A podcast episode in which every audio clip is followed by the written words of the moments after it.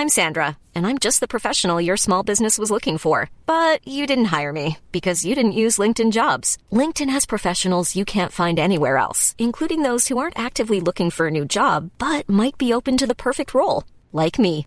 In a given month, over 70% of LinkedIn users don't visit other leading job sites. So if you're not looking on LinkedIn, you'll miss out on great candidates like Sandra. Start hiring professionals like a professional. Post your free job on linkedin.com/people today. Well, the NFL is down to its final four. It will be the Packers at the 49ers for the NFC Championship game, and the Titans are at Kansas City for the AFC Championship. The winners, of course, go to Super Bowl 54 in Miami. We'll break down the divisional games from this weekend. Man, what a weekend. The Niners roll over the Vikings. The Titans with a huge upset of Baltimore and MVP Lamar Jackson. And the Chiefs staged one of the biggest comebacks in NFL history, down 24 to nothing against the Texans to win that game. And the Packers edged Seattle in a wild one. Also, two coaches were named to the Pro Football Hall of Fame Bill Cowher and Jimmy Johnson. We've got all that. And the Tampa Bay Lightning see their streak end at 10 games in a row with a loss at New Jersey on this edition of Sports Day Tampa Bay. I'm Rick Stroud of the Tampa Bay Times, along with producer Steve Versnick. Well, Steve, uh, I said this was my favorite weekend in the NFL, but as it turns out, uh, the games weren't as close as the previous weekend, although you had, I thought, better teams. And there were some pretty interesting games. We'll get to Kansas City's epic and historic comeback uh, here in just a minute. But overall, just you know, not not a lot of close games, I guess you would say. Yeah, I was trying to think of the last time that wild card weekend was more exciting than division weekend. That's rare. Mm-hmm. I mean, you, you, know, normally normally wild card weekend you end up with several blowouts, and you're ready to declare those teams as Super Bowl champs until they meet yep. someone in the divisional round, and then reality sets in. But this year. All the wild card games were close, and the division games were, I won't say snoozers because there was some good football played, but right. but by the end they weren't close at all. That's right. Yeah, no, they, they were they were. I mean, I guess the Seattle Green yeah, Bay game, which was, we'll talk about in a minute, came down to you know maybe a controversial spot or or call. Um, you know, at the end where where Green Bay was able to run out the clock. Let's start with uh, Saturday's game. Of course, the, the first divisional playoff game was the 49ers hosting the Vikings, and they won that one pretty easily, 27 to 10.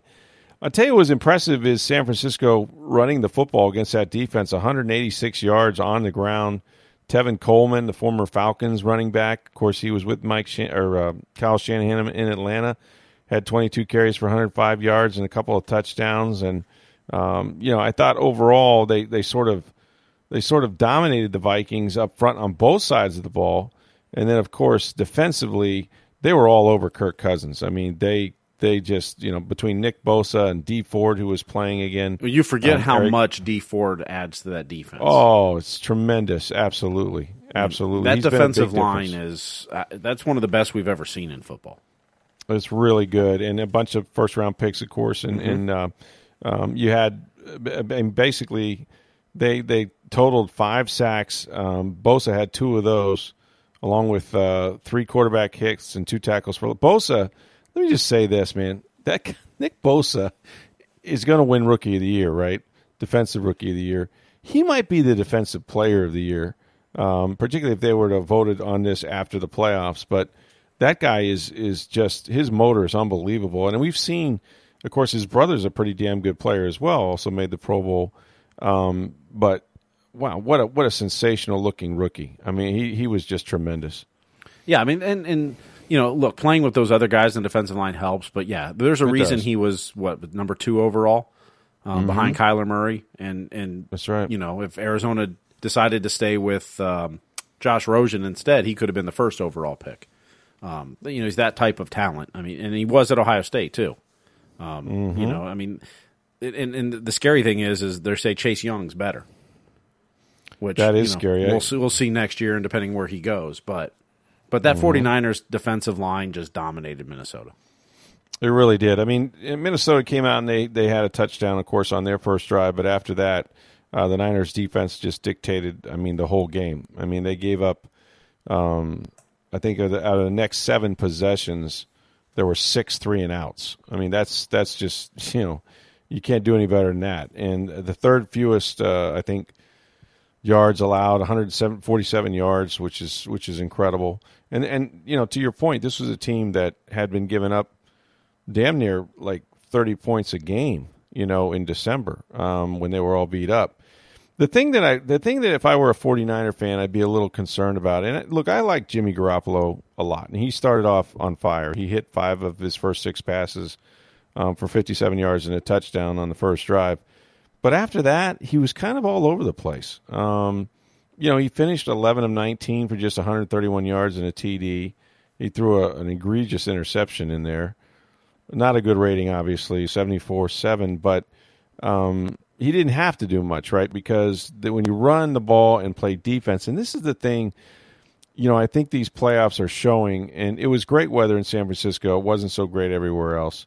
But, you know, when you get to the stage of the season, you have to be able to, to sort of impose your will by running the football, um, stopping the run. It, it's hard to throw the ball over the place, Patrick Mahomes notwithstanding, which is just, you know, that guy's on a different level altogether, him and him and Aaron Rodgers. But um, for the most part, we saw all weekend the formula was good defense and running the football. And you think about the Bucks and Jameis Winston, and of course turnovers at this stage. If you turn the ball over, the good teams are going to turn those into points, as um, you know, as we saw in the uh, Titans and Baltimore game.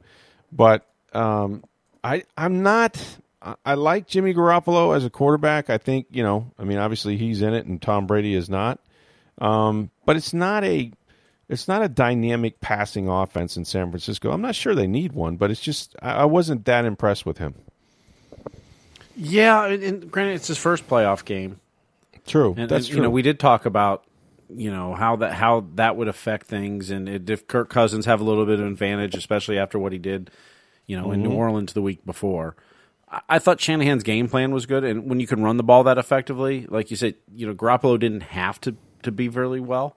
Um, right. And, and once the game was in hand, you kind of know that too. So, I, I mean, going against Aaron Rodgers, I mean, that's the one thing you wonder is, you know, you, you might say Kyle Shanahan is a better coach than Matt LaFleur. Mm-hmm. But Green Bay has the better quarterback in this matchup. No week. doubt. I mean, no by doubt bar none. Do. I mean, it's not even close. And, and Garoppolo yeah. may get there someday, but sure, um, you know, you see some of the throws Aaron Rodgers made on Sunday. Um, you know, he still got it, of course. Um, He's clutch. He's really clutch. Yeah, and we can we can talk about that matchup obviously as the week goes on. Um, but I, I, I, yeah, I would agree with you. I think that I think Garoppolo, um, you know, plays to his strengths. Look, they're not loaded with great outside receivers, and, and George Kittle is sort of his main target, and he throws the ball over the middle of the field a lot, where you get a lot of balls tipped, and you know the one that was intercepted was was not a very good throw, but uh, overall, I mean, they get it done, you know, by by physically imposing their will on both sides of the ball. Their offensive line was very, very good. Their defensive line, as we mentioned, was terrific. Um, and you know, and, and look, they've got home field advantage. I mean, they were one yard shy uh, of stop when they stopped Seattle in the final game of the season, uh, just short of the goal line. That gave them the number one overall seed. Otherwise, they would have been on the road the first week, and they got the bye. And and it just goes to show you too, you know, just how big that bye week is this time of year because everybody's beat up. Um, you know, we talked about Minnesota having to go to New Orleans. They win an emotional game down there. Then they come home. They got some guys who couldn't practice, some guys that were nicked up, and then they have to fly all the way to the West Coast. And you know, it, it wears on you. You can see how much fresher San Francisco was, sleeping in their own beds, waking up, you know, going to Levi Stadium and and um, you know, in playing Minnesota, which did not look as energetic as they did in in the first wild card week. So that's a big deal to get home field advantage, and the 49ers were fortunate to do that. The game that I shocked me throughout the whole playoffs, and, and look, I think I predicted all but this one, uh, if I'm not mistaken, if, if I, my memory serves. But I did not see the Titans beating the Ravens. I thought the Ravens were on such a roll that playing at home, um, the weather wasn't supposed to be that great. It, it was going to be a ground and pound type game, or so you thought coming in, because obviously that's what Tennessee wants to do. Um, but this, look, if, if the Titans can go into New England and beat the New England Patriots, and then go into Baltimore and beat the Ravens in Baltimore with with Derrick Henry running the way he has, I'm going to give them a chance in any game at this point. I know it would be like the improbable trifecta, right, to go into now Kansas City and try to do the Chiefs with that explosive offense. But I'm telling you, this Tennessee team has an awful lot of confidence. Yeah, I saw a uh, a someone posted on Facebook that imagine the coach in Miami right. that didn't think Tannehill was any good. didn't they, a lot of players that they didn't think were very good that are elsewhere performing extremely well. Oh yeah, And that guy has another job. He's now in New York at the Jets. That's right. Adam Gase. Yes. So, um, look, That might be why he's no longer in Miami. we've always wondered, and, and it's been the the thought all year is how would Baltimore play from behind? Because mm-hmm. that, that that's an offense designed to get a lead and then just crush you by running you running it down your throat. Um, although it's not as physical way with Lamar Jackson running down the field. Tennessee got that early lead and it put Baltimore all out of sorts, and they never got it back together. And I did not see that coming. Um, you know, I guess because Tennessee squeaked into the playoffs, and you know what, they were two and four, and when they benched Mariota, and then Yeah. Ryan Tannehill comes in, and we all think of Ryan Tannehill with the Dolphins, going who? Mm-hmm, you know, this is gonna, you know, I mean, not that Mariota was great, but you're benching Mariota for Tannehill. I mean, I Right. think that was kind of the, the thought for a lot of people. Um, everyone keeps writing them off, and, and believe me, I didn't see that that win coming either. I mean, that you talk about a snoozer of a game, and Mm-hmm. you know Tennessee just took control and just you know methodically ran the clock down on them. You know, it's interesting. I, I mean, I remember talking to Jon Robinson. I've said this a couple times on this podcast back in March, and and we were having a discussion about you know he had he of course was with the Bucks as the assistant GM when they drafted Jameis Winston, and then he goes to Tennessee. What a great guy to compare the two quarterbacks, right? Marcus Mariota is there in his fifth year uh, under the same fifth year option that Jameis was playing under and they they totally went a different way. I mean, where Bruce Arians was going to you know make sure that Jameis didn't look over his shoulder. He didn't want Ryan Fitzpatrick. He wound up getting Blaine Gabbert, which was the quarterback behind Mariota that, that Tennessee discarded. Um, you know, Jon Robinson said, "Look, it's Marcus's team. We've told him. We told Marcus that it's your team. However." Um, you know, if things don't go well, we want somebody who can come in and play and play really well. And I mean, in Tannehill, for all the things that he may not be, he still is a first round pick, right? And and he's a guy that has played a lot of good football in his in his career. Um, and he completely turned the game around or turned the team around. His second game was the game that the Bucks played up there in Tennessee. I'm telling you, the two of these teams that were in the playoffs this weekend, I saw the Bucks play, and I was not impressed with them even a little bit. The Titans were lucky to win that game. The Bucks threw that one away, of course. Um, and and then Tennessee got 14 early points off turnovers up there in Tennessee, and the Bucks probably should have won that game anyway, going away. Uh, and here they are; they continue to get better. But Tannehill, you know, it's weird because you look at his numbers, and for the you know he didn't hit 100 yards passing for the second straight postseason game. When's the last time you've seen a quarterback win games in the postseason without even getting to 100 yards passing? Isn't that like And Bart he had- Starr's day? Yeah, I mean exactly. I mean, I think they were folding their helmets and putting in their pockets. Um, and and this is the thing. And so, you know, but he didn't have to because you've got a guy like Derrick Henry, um, who is just going completely nuts. In four career now postseason games, Henry has 561 yards on 99 carries, and he's he just crushed the Ravens defense. He had 30 carries for 195 yards. Um, and I mean, you talk about domination. And so now, uh, in this postseason alone, he's got 377 yards on 64 carries, almost six yards per carry, uh, as well as a touchdown. So it's it's been a strong, strong performance uh, by that big running back and by by the Titans defense as well. And and it was weird too to me. I mean, obviously the turnovers, um, you know, hurt Baltimore in in the worst way. Um, but they they sort of went away from the run, and you just never want Lamar Jackson to be in a position of having to throw, you know, that many times in a football game, which is that is not their game. And obviously, you know, you credit the Titans for, um, you know, for shutting them down on on fourth down twice. They went for it on fourth and short. They didn't make it. They forced three turnovers. Uh, they sacked Jackson four times. I know that you know the talk is going to be Steve that I told you you can't win with a guy who won't you know play from the pocket, right? And I would just say you know pump the brakes on on writing off Lamar Jackson as a guy that can't win in the postseason because first of all, his team didn't play very well around him, and he's certainly a big part of that. Um, you know, but the guy fought his ass off, and he went 14 and two. Okay, you can't go 14 and two in this league as a fluke. Now, will defenses learn maybe how to contain that running game a little bit, and and therefore make Lamar beat them with his arm? Yeah, and and will he get better at doing it? I think he will. Um, you know, that's that's not how they won. And so when you get away from the formula in the playoffs, that's the way it looks. You, you know, you have to get a lead. You have to um, not get behind the score and the, and the, sticks and all that, and put your quarterback in a bad spot.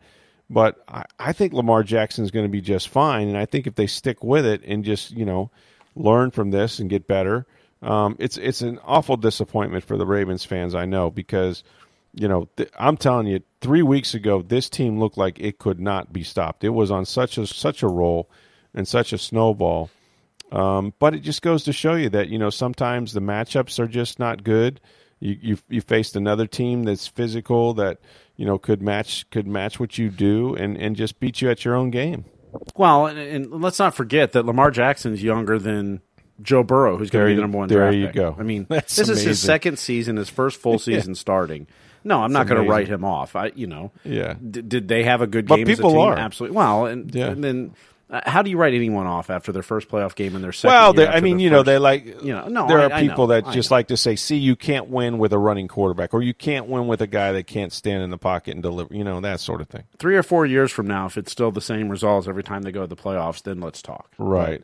But, right. You know, this, this is their first time. I'm, you know, I'm not going to write that off. I think Tennessee had a tremendous game plan, got the lead early, Mm-hmm. and, and took Baltimore out of what they wanted to do, which is, you know, the, the way the games they've lost this year. That's kind of what happened to them. So, Mm-hmm. um, kudos to Tennessee. Am I going to make any judgments on Lamar or Baltimore or that offense? No.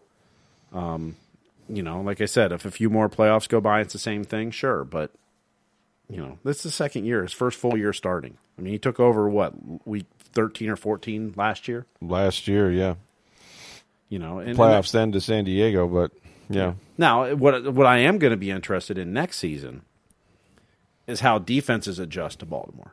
Now that they'll have a whole mm-hmm. off season to go through what they Sure. did this year. I mean, Sure. you know, w- what's always been interesting in the NFL is you'll, and I'm not saying Baltimore is a fad, but for instance, the Wildcat, which Right. works well in college and, and works well in the pros occasionally, but the one season that everybody went to the Wildcat and was using it, it was successful. Mm-hmm. The next year, mm-hmm. it didn't work not so much, right? because these defenses, the coordinators and the players are smart and good enough to. You give me an off season, I'll figure out how to stop you. Oh yeah, And so, and I'm not saying Baltimore's that category, but defenses will make adjustments and they will study tape of the Ravens all this this offseason. And it'll be interesting what changes defenses make and what changes Baltimore makes. Well, it's uh, it's always evolving, right? And I mean, and, and and what's interesting, you know, I I don't look at the stats too much in terms of like people are like, well, all the teams in the playoffs are the top five rushing teams or whatever, because we've we've talked about how numbers can be deceptive when you have leads, you know, when you run the ball, um, you know, teams that that like for example, I mean the Bucks, you know, Jameis Winston led the NFL in passing. Well, they went seven and nine right? Well, when you're behind two or three scores every game, you're going to rack up yards passing because that's all you can do. You abandon the run. Teams play soft in the fourth quarter. They're trying to protect a two or three score lead, and you pile up the stats. And so you got to be really careful with numbers and even with rushing numbers.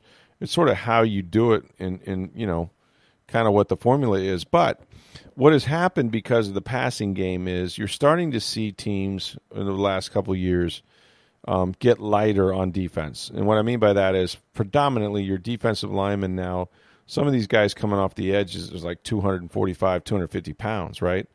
Well, you know, eventually the pendulum's going to swing back the other way. And so if you're kind of light up front, you know, teams are going to start running big running backs downhill at you. Uh, and you're going to have to prove that you can stop the run if all you're trying to do is rush the passer on every play. Um, so I think I think that's one of the reasons Tennessee – you know, has been successful. San Francisco's run the ball pretty well. Um, you know, some of these teams are taking advantage of of the lighter uh, front sevens, if you will. And we saw Tampa Bay, which led the NFL um, in you know rushing defense. Well, they sat two you know three hundred and thirty five pound men up up front and said, "Go ahead, let's try it," you know, and no one could run against them. That's not the norm in the NFL. I mean, the guys are much lighter, much quicker, um, you know, more versatile and stuff. Uh, and, and, so I, I, think for those teams, they might have trouble stopping the run if that's the way you want to go. It just so happens that that's the way the Titans are built um, to some degree. That's the way Baltimore was built. But you're right. Um, there will be teams that will make adjustments, and, and then you'll have to find other ways to win. Um, but it's, you know, talk about a, a clash of styles, right? You go uh, in the AFC Championship game, you'll have the Titans now going up against the Kansas City Chiefs I got to be honest with you. I've never seen a game like this. This was a crazy, crazy game. And usually, when you fall behind um, at this level, right, in the divisional playoff, that team across the way is, is too good to let you come back. And yet, I mean, there was Kansas City, and I mean, it happened fast. They're up 24 to nothing, right? It could have been easily what 20, 28 to nothing, or yeah, it could have been easily twenty eight to nothing. But but or, um, Bill O'Brien decides to you know call timeout on fourth and one, and then sends his field goal unit in. Um, but with that kind of a lead, uh, you know that it, and plenty of football left, granted, and yes, Kansas City's explosive. I got to be honest with you. You got to find a way to win that game up twenty four to nothing. That that's that can't happen in a playoff game. Find a way to. You got to find a way to have the lead at halftime. Yeah, well, yeah. there you go. I mean, what was it? The set, eh, four touchdown passes, and of course, is, is the best quarter of playoff football since Doug Williams won the Super Bowl against the Denver Broncos uh, with that second quarter that he put on up there for the Washington Redskins. I mean, here, I mean, here's what I know next week. If the if the Titans get an early lead, Kansas City's not going to do what Baltimore did. I mean, I'm not saying Kansas City wins. I'm saying that that you can't write them off the way that you know we no. always were questioning whether Baltimore could play from behind. We know Kansas right. City can. I mean, it, I mean, you're right. They were up uh, 28-24 by halftime, outscored them 51 to seven the rest of the way. Yeah. 41 straight being, points. It's just incredible, and I mean, you know, obviously that that lead was built by a couple of special teams miscues. They, you know, lost lost a punt, and then you know, there's all kinds of crazy things going on there. I think I um, saw it was the first team ever to have touchdowns on seven straight possessions in the postseason. That's just sick. It was just sick. I mean, in, in, in terms of like just on the clock, I think they turned it around in about five minutes. They scored three touchdowns or something like that. Um, Patrick Mahomes was brilliant. I mean, he went 23 of 35, 321 yards, five touchdown passes. Travis Kelce, who they still haven't covered, um, caught 10 for 134 and scored three of them. Um, and it, it, it, was just, I mean, in a way, and this is the thing I kind of, you know, I felt about these games was that – Kansas City was expected to win. You know, Bill O'Brien came in telling everybody in the production meetings, "No one's giving us a chance. We have no chance. You know, we're the underdogs. We we don't have anything to lose." And that's probably true. But I think for the team where there's expectations that there's there's obviously anxiety and some tension and boy, they were tight. They were dropping, you know, third down conversion passes that would have, you know, kept the drives alive. Early in the game, they must have dropped four or five in a row.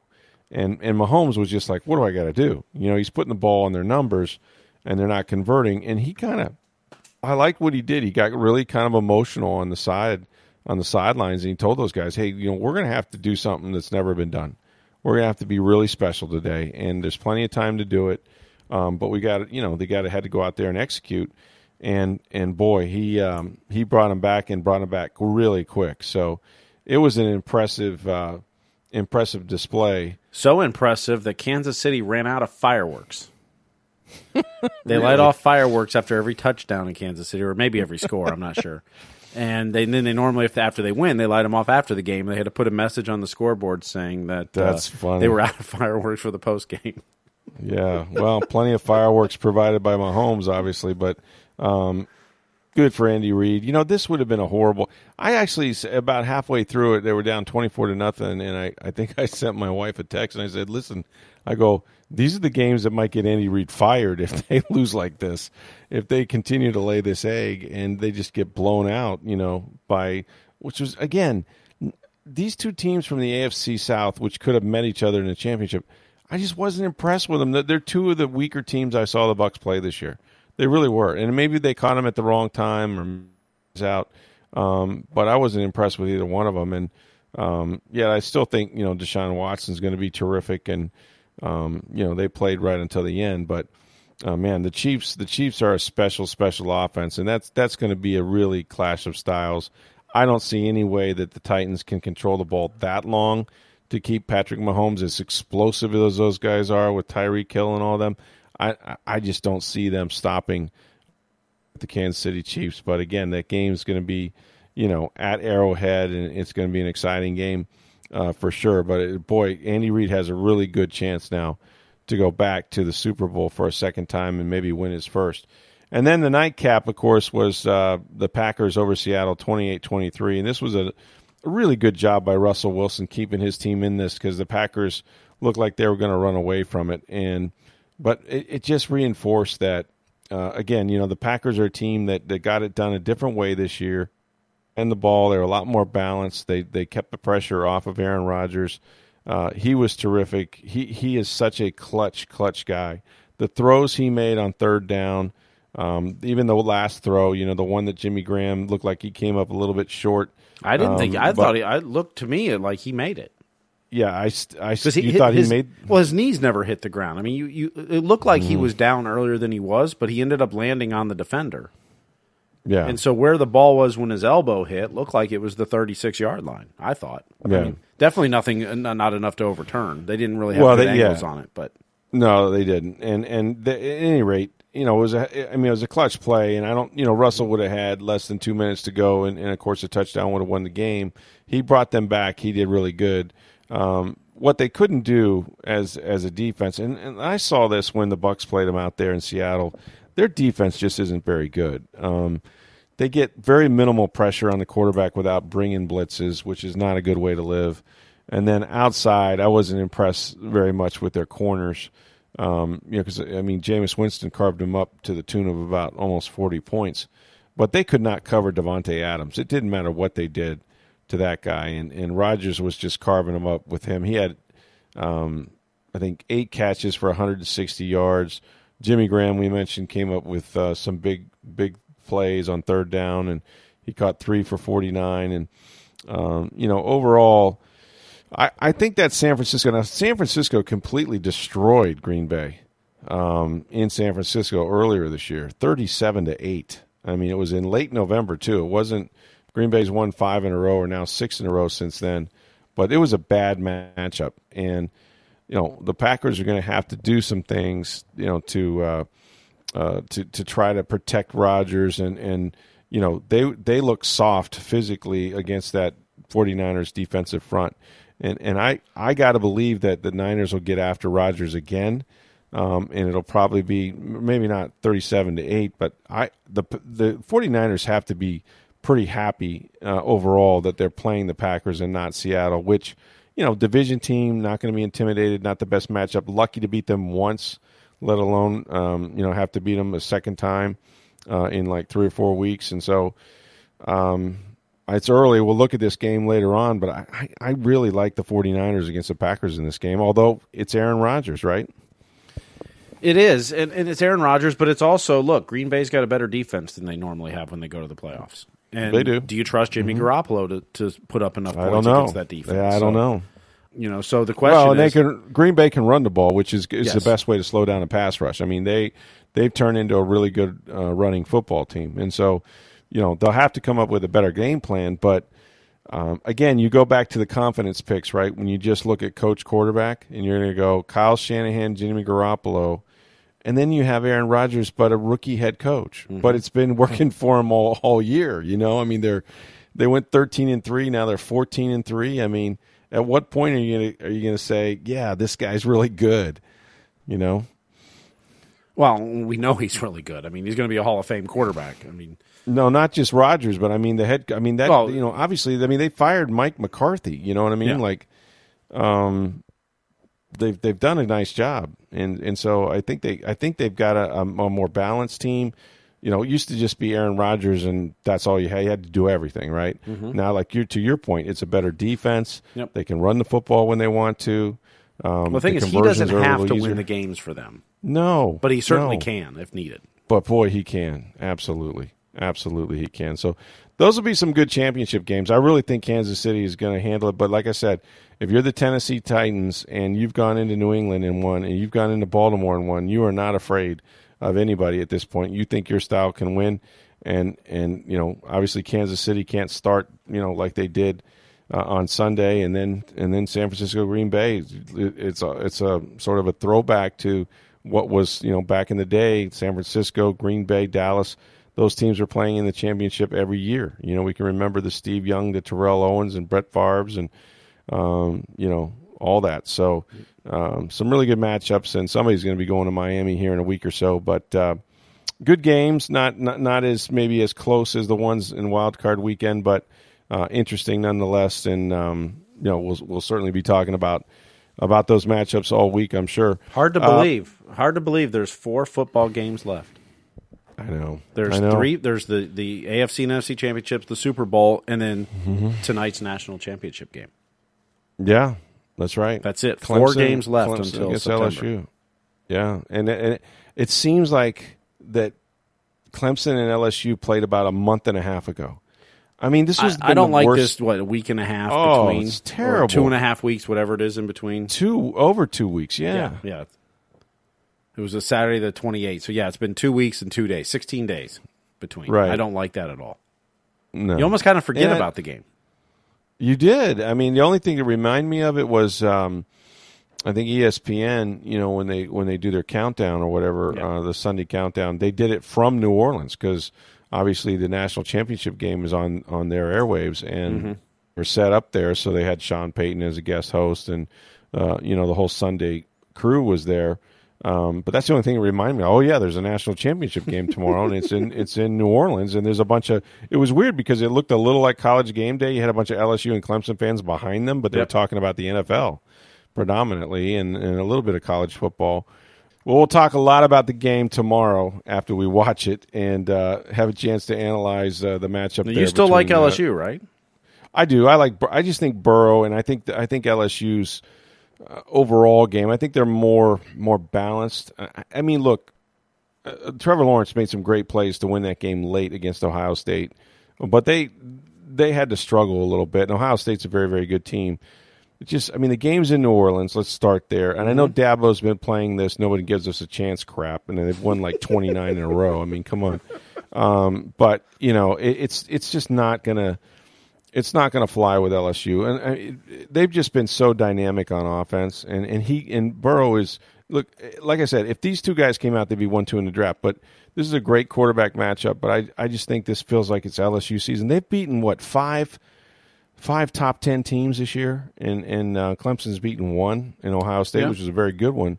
But I think Um, Clemson's the, the toughest team LSU's faced all year, I would agree with that. Yeah, which I is why. I, I think Clemson wins this game. I, you think I, Clemson wins? Wow, I, I, if it was played last Monday and there was only a week after that Clemson Ohio State game, kind of lose the momentum a little bit. well, I, I, I think Clemson gets time to rest up from that game, Yeah, that's true. you know, and and and, and, you know, a little more time to prepare. I mean, you know, it was no doubt Mm-hmm. Clemson was facing the tougher opponent going into the semifinals. Oh, for sure. I mean, you Yeah. know, I think it's without a doubt there was three teams that were above everybody else in football: LSU, Clemson, Mm-hmm. Ohio State. yeah. Clemson comes out of that game. Had it been played a- week later, I I, I might have leaned towards LSU, but I think Dabo's the better coach. Mm-hmm. I think Clemson has a much better defense than LSU. I mean, That's- LSU that's has a reputation of a great defense, but their defense, But their- right this now year's is not, is not as good, right. Mm-hmm. They've kind of flipped the script, and the offense is what carries this team. That's right. And I, st- I think Joe Burrow's had the better season, but I think Trevor Lawrence is the better quarterback. And Wow. they've got the experience of being there before. True that. it is at the Superdome, and that's one that, you know, the, the fan base. I mean, Clemson will travel well, but it's going to be 70 30 LSU there. Yeah, I just think that Clemson's going to have to come out and hit them in the mouth a little bit. You know, I mean, they, they, they can't afford to fall behind and let, let LSU start to, uh, you know, play off the crowd and build momentum. So they're to have to have a, a nice start to that game. But, uh, but it, it, yeah, I think they're evenly matched teams. And it, it would it surprise me if Clemson won? No. I mean, they're, look, they're here every year and, and they win national championships. And I think that Lawrence will probably be every bit the quarterback that Burrow is. But um, I still I still kind of like LSU right now at home, um, and and just the year that that they're having. But it's going to be a super matchup, and um, I know people are tired of Clemson, maybe, but this will this will be a good one for sure. So we've also um, had a little bit of news in the NFL uh, before we get to Tampa Bay Lightning. Uh, you know, the NFL is doing something this year that they've never done before, and you know this is their 100th anniversary, so it's a centennial celebration, if you will, and basically they have what's called a centennial class. They're going to have their, their normal class of, of, of modern day players, like they always do, that'll be voted on the Saturday before the Super Bowl. And John Lynch is part of that, right? He's a finalist again, one of the top 15 uh, you know players in that room. Um, but they're they're voting uh, a centennial class that'll include 10 senior candidates, two head coaches, and three contributors. Uh, it's a class of 15 uh, for 2020 and most of that's going to be announced, I think, on Tuesday or Wednesday on NFL Network. Um, but they basically did it with a blue blue ribbon panel rather than you know subjecting all these guys to individual votes like is usually done, where you whittle it down from you know 100 to you know to 50 or 25, and then the final 15 all are presented in the room, and the voters vote on them, and then then you know it's it's everybody that that is a Hall of Fame voter, and I got to be in there last year as an at-large voter. Um, you know, makes their decision and you know narrows it to ten, and then five modern day, and then that's it. Um, that's your class. But instead, they were they had the blue ribbon panel, and the way it works is there's, you know, it's it's the whole group. I mean, basically, you know, you whittle it down and and you decide which ten seniors, which two coaches, and which three contributors, and you're you know only the Blue Ribbon panel was voting on these people. So they're the first Hall of Famers to get in without it being, you know, a, a total uh, put up to the to the total uh, class of voters. That said, um, they decided to sort of jump the shark a little bit and make some presentations during the weekend uh, to a couple of guys that you watch on TV every every Sunday. But uh, the first one was uh, on Saturday when uh, David Baker, the head of the Hall of Fame, uh, showed up on the set of CBS and informed Bill Cowher, the former Steelers coach, um, that he had been elected to the Pro Football Hall of Fame and will be inducted in Canton. And of course, this is always a very emotional thing. I mean, I, have been around enough players and coaches, and even you know Eddie DeBartolo and others that feel like you know it's never going to happen, and and um, uh, they're they're always very nervous this time of year, and you know when when you've been out of it for so long and and you know maybe been a finalist or talked about um, and it doesn't happen you sort of lose faith that it ever will. And in Cowher's case I was really surprised and here's why Bill Cowher has never been a finalist in other words he's never been among the top 15 um, in any given year that were even debated in that room uh, on that Saturday before the Super Bowl and so for him to go from a guy that wasn't, you know, someone that was in there frequently uh, or at all um, to in the Hall of Fame is a little bit shocking. And it, it's not not that his numbers aren't necessarily worthy. I mean, he has 12 playoff wins. He won 149 regular season games. Um, he had nine seasons with at least 10 wins. Um, and of course, he had a Super Bowl, one Super Bowl. And there are plenty of coaches in the Hall of Fame not plenty, but there are some that didn't win a Super Bowl at all. I mean, guys like Marv Levy and others that had long, long, you know, long careers, um, but made it to a lot of championship games and whatnot. So I don't know. You you a big Cowher guy? You think Cowher is a Hall of Fame coach when you think of the the Don Shulas and the Tom Landrys and people like this? Uh, the thing, and and we'll, we'll get to the the next one, which yeah. I always think of Hall of Fame coaches as having a lot more longevity. Mm-hmm. And Cowher's a coach 15 years, which is it's decent longevity, time. but especially now, you know. But, but when you think yeah. of the Tom Landrys and the, you know, go back through the co- Don Shula, Chuck and Noll, Chuck Knowles, yeah. and how long did they all coach?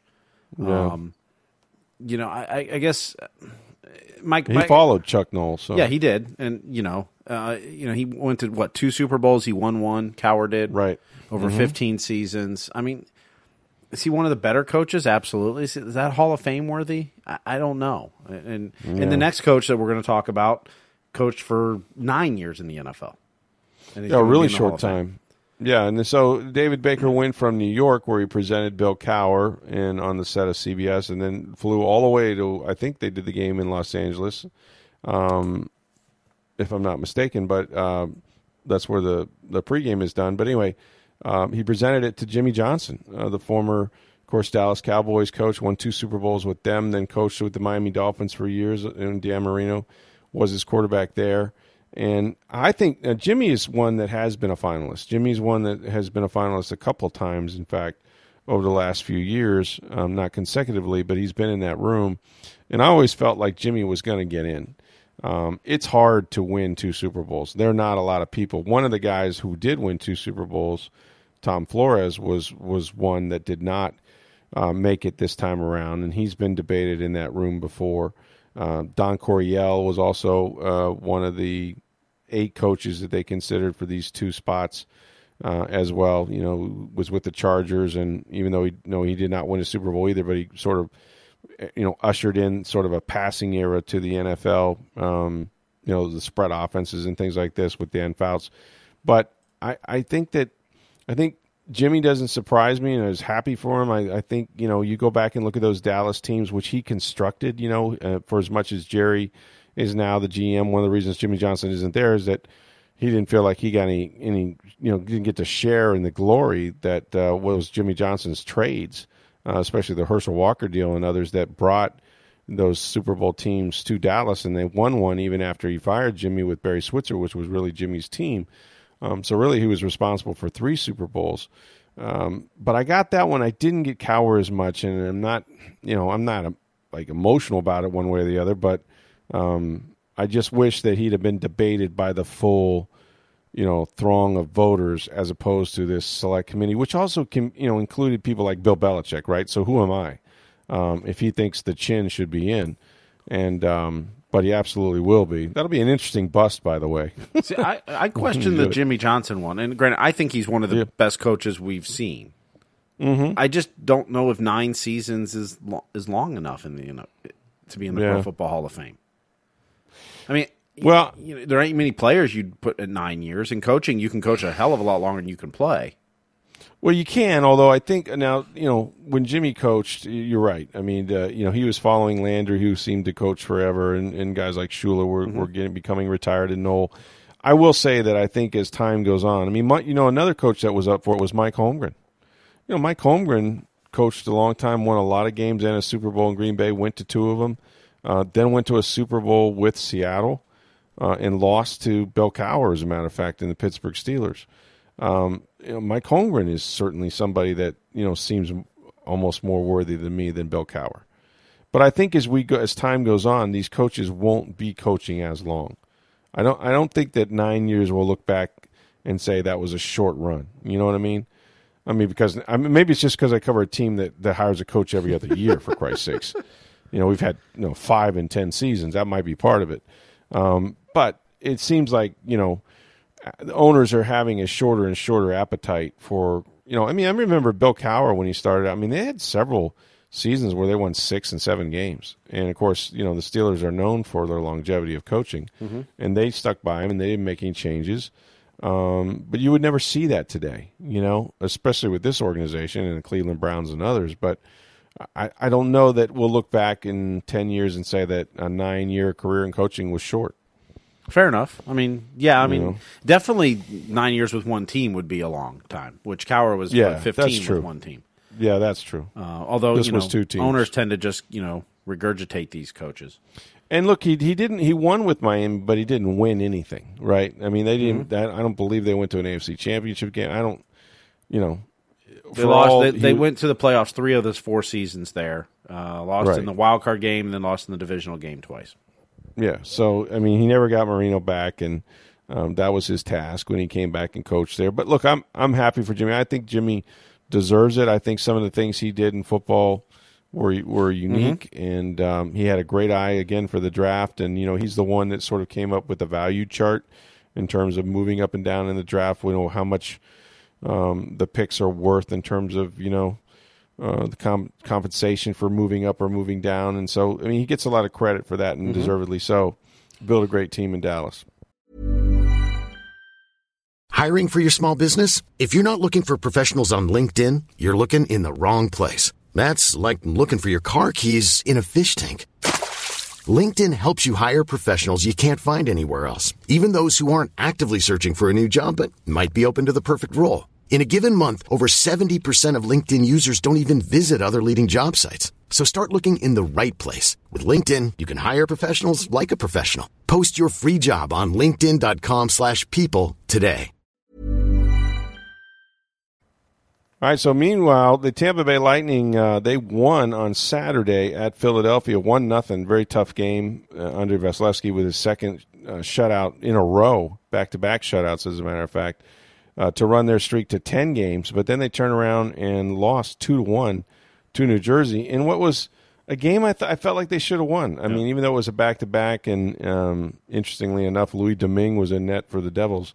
Um, I, I, just I felt like they missed a lot of easy scoring chances. That's kind of the takeaway that Jon Cooper had too. Was that um, they simply had an opportunity to score goals and just couldn't find the net. I think they fought themselves a little bit offensively. I mean, I think they played mm-hmm. a good mm-hmm. game. Um, and it was mm-hmm. three to one, but it was an empty netter late. But oh, three one. That's um, right. Yeah, essentially a two to one game. But mm-hmm. I, I, thought, you know, I thought I thought the Lightning played very well. I thought defensively, I didn't think New Jersey had a lot of chances. Um, obviously, right. they put two in and then the empty netter, but.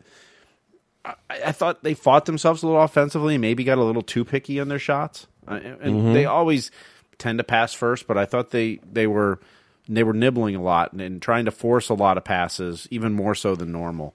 Um, I mean, they were maintaining a lot of possession and, and controlling much of the game, um, but you know, kudos to, to New Jersey. I mean, that's a team that's tied for second or third worst in hockey, and they just went on a back to back and beat the Capitals and the Lightning.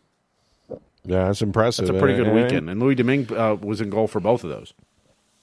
Yeah, he was really good, and you know, uh, the Lightning have one game at home now. I think they play this week, and then uh, one more on the road, and then they get to the All Star break. So no, they've got the um, Kings Tuesday, and then they've got a back to back in Minnesota and Winnipeg Thursday, Friday, and then it's the oh, bye week, and then the All Star break. Okay, gotcha. Okay, so they're still a few games shy of that, but I mean, you know, ten games matches the franchise record, I believe, doesn't it? For, it does. Uh, yeah, they they're the, only the fourth team ever to have ten or more game win streaks in two consecutive seasons, which Lightning had that last year. So Right. Um, you know, overall, I mean, you would have liked to have beat New Jersey, and, and you played sure. well. You played well enough where you probably could have, but you know, mm-hmm. sometimes that's the way the puck goes. But overall, everything the Lightning have talked about, the way they want to play, mm-hmm. the way that they need to change their game for this season, and this, the last th- this win streak, ten games, but even go back five, six, ten games before that, they are playing that right. way. And, mm-hmm. and, and if you looked at some of the comments, uh, Jakub Voracek from the Flyers talked about this isn't the same Lightning team. He says they're patient. They b- bog up the neutral zone. We couldn't get anything going. I mean, in, in, those Flyers games the last few years with the Lightning have been you know six five and overtime games almost every time. That the league is taking notice. This this Lightning team is different than they were last year or the year before that, and everything that the Lightning have talked about wanting to get to, they're there now. Now, can they maintain it? Can they sustain this long term? You hope they can, and and throughout the streak they've been doing that. So, you know, you don't have any reason to think that they can't maintain it. But everything they've talked about wanting to do, they're doing, and it's showing up on the stats. I mean, they're in second place now. Uh, I was gonna. I know. I think Boston won, so they're a little further back. They're seven points back of Boston with a game in hand, but you're sitting four points ahead of Toronto for second place, and you have a game in hand on them. So you're six points above the the playoff cut line at this point. And just think, before this ten game streak, they were out of the playoffs. They're what forty five games in, just past the halfway mark. They're sitting right where you you know maybe you thought they'd be a little better than this at this point, but they're thirteen games above hockey five hundred. They're fine. Yeah, no, you can't complain about what they've done. And like I said, winning ten in a row um, is is not easy. It's the most in franchise. They've done it now several times in the last two years. So and Vasilevskiy's uh, playing much better. Oh, been playing great. Yeah, back to back shutouts. Uh, you know, just uh, the last his last two games have been shutouts, as a matter of fact. So looking forward to seeing more of the Lightning, of course, and then uh, you know look for tomorrow. we'll uh, we'll wait and be up late with you as we watch the LSU Clemson game. We'll give you our breakdown of that, the national championship game. The Tigers will win. That's my prediction. I don't know which ones, but that'll be something to stay up for. Speaking of Tigers, Sunday afternoon, mm-hmm. I went to the USF Memphis basketball game. Which oh, that's right. Memphis yeah. is the ninth ranked team in the country, a, a, very good team that Anthony Hardaway has, a very young mm-hmm. team. People don't realize how young that team is. They play um, a very up tempo style. They can play a little loose at times, and, and mm-hmm. that gets them into trouble sometimes. USF played a whale of a game, and they led most of the game. Memphis took the lead, I think, with about two minutes to go, and ended up winning. Oh wow! By four. Um, but I was impressed with the way USF played, and and I was talking to Joey Knight at halftime of the mm-hmm. game, and you know USF had a, I think it was an eight point lead at the half, if I recall correctly, and he said, "Well, we'll see if they can keep this up because that's one of the things USF's done this season. Some is we'll get off to good starts and then let it slip away." USF played well in the second half too. I mean, Memphis has so much talent on it, and they are a very good young team, um, but uh, USF had nothing to be ashamed of in losing by four to that team. And and yeah, you, you did lose that game and you got outscored by twelve in the second half, but uh, you didn't you didn't turn it off or you didn't just lose it or you know blow it. It was it was a well contested second half. Um, LaQuincy Rideout got into foul trouble. That really hurt them. They had to keep subbing him in and out so that you know he could, wouldn't foul at the end. And um, Michael Durr was really good. Um, David Collins played well. I, I, thought it was a really good effort by USF, and, and you know, it, it, this season really shows with USF how much they miss Alexis Yetna, who, if, if you remember, got hurt right before the season began. Which, not only did you lose him, but you had no time to prep for that before the season. It wasn't like he got hurt in the spring or the, you know whatever and was out for the season. It happened what a week or two or three before the season began and and he was such an integral part of that team that won the CBI championship last year. Um, they they really miss him, and and you know you you wish you could have seen this USF team with him still on it. But a good effort by USF. The crowd was great, um, bigger than normal crowd there at the Yuengling Center. So, yeah, and the Memphis Tigers, of course, a top ten basketball team. Of course, we said the Tigers. We got LSU Clemson. That'll be tonight for the national championship game. We'll review that tomorrow. We'll also have Chris Torello from Spectrum Sports 360, Bay News 9 later this week, and also our, our mailbag. You can uh, send your questions in now uh, if you want to for that later in the week. You can reach us on Twitter at SportsDayTB. Uh, you reach me on Twitter at NFL Stroud, or my email address is rstroud at tampa bay dot com. We'll also probably talk a little bit about the Rays and their trades, of course, um, moving Matthew uh, Liberatore, their left-handed pitching prospect, number one draft pick, to the Cardinals for Randy um, Arozarena and Jose Martinez, the first baseman. So we'll have lots to talk about this week on Sports Day Tampa Bay. For Steve Versnick, I'm Rick Stroud of the Tampa Bay Times. Have a great day, everybody.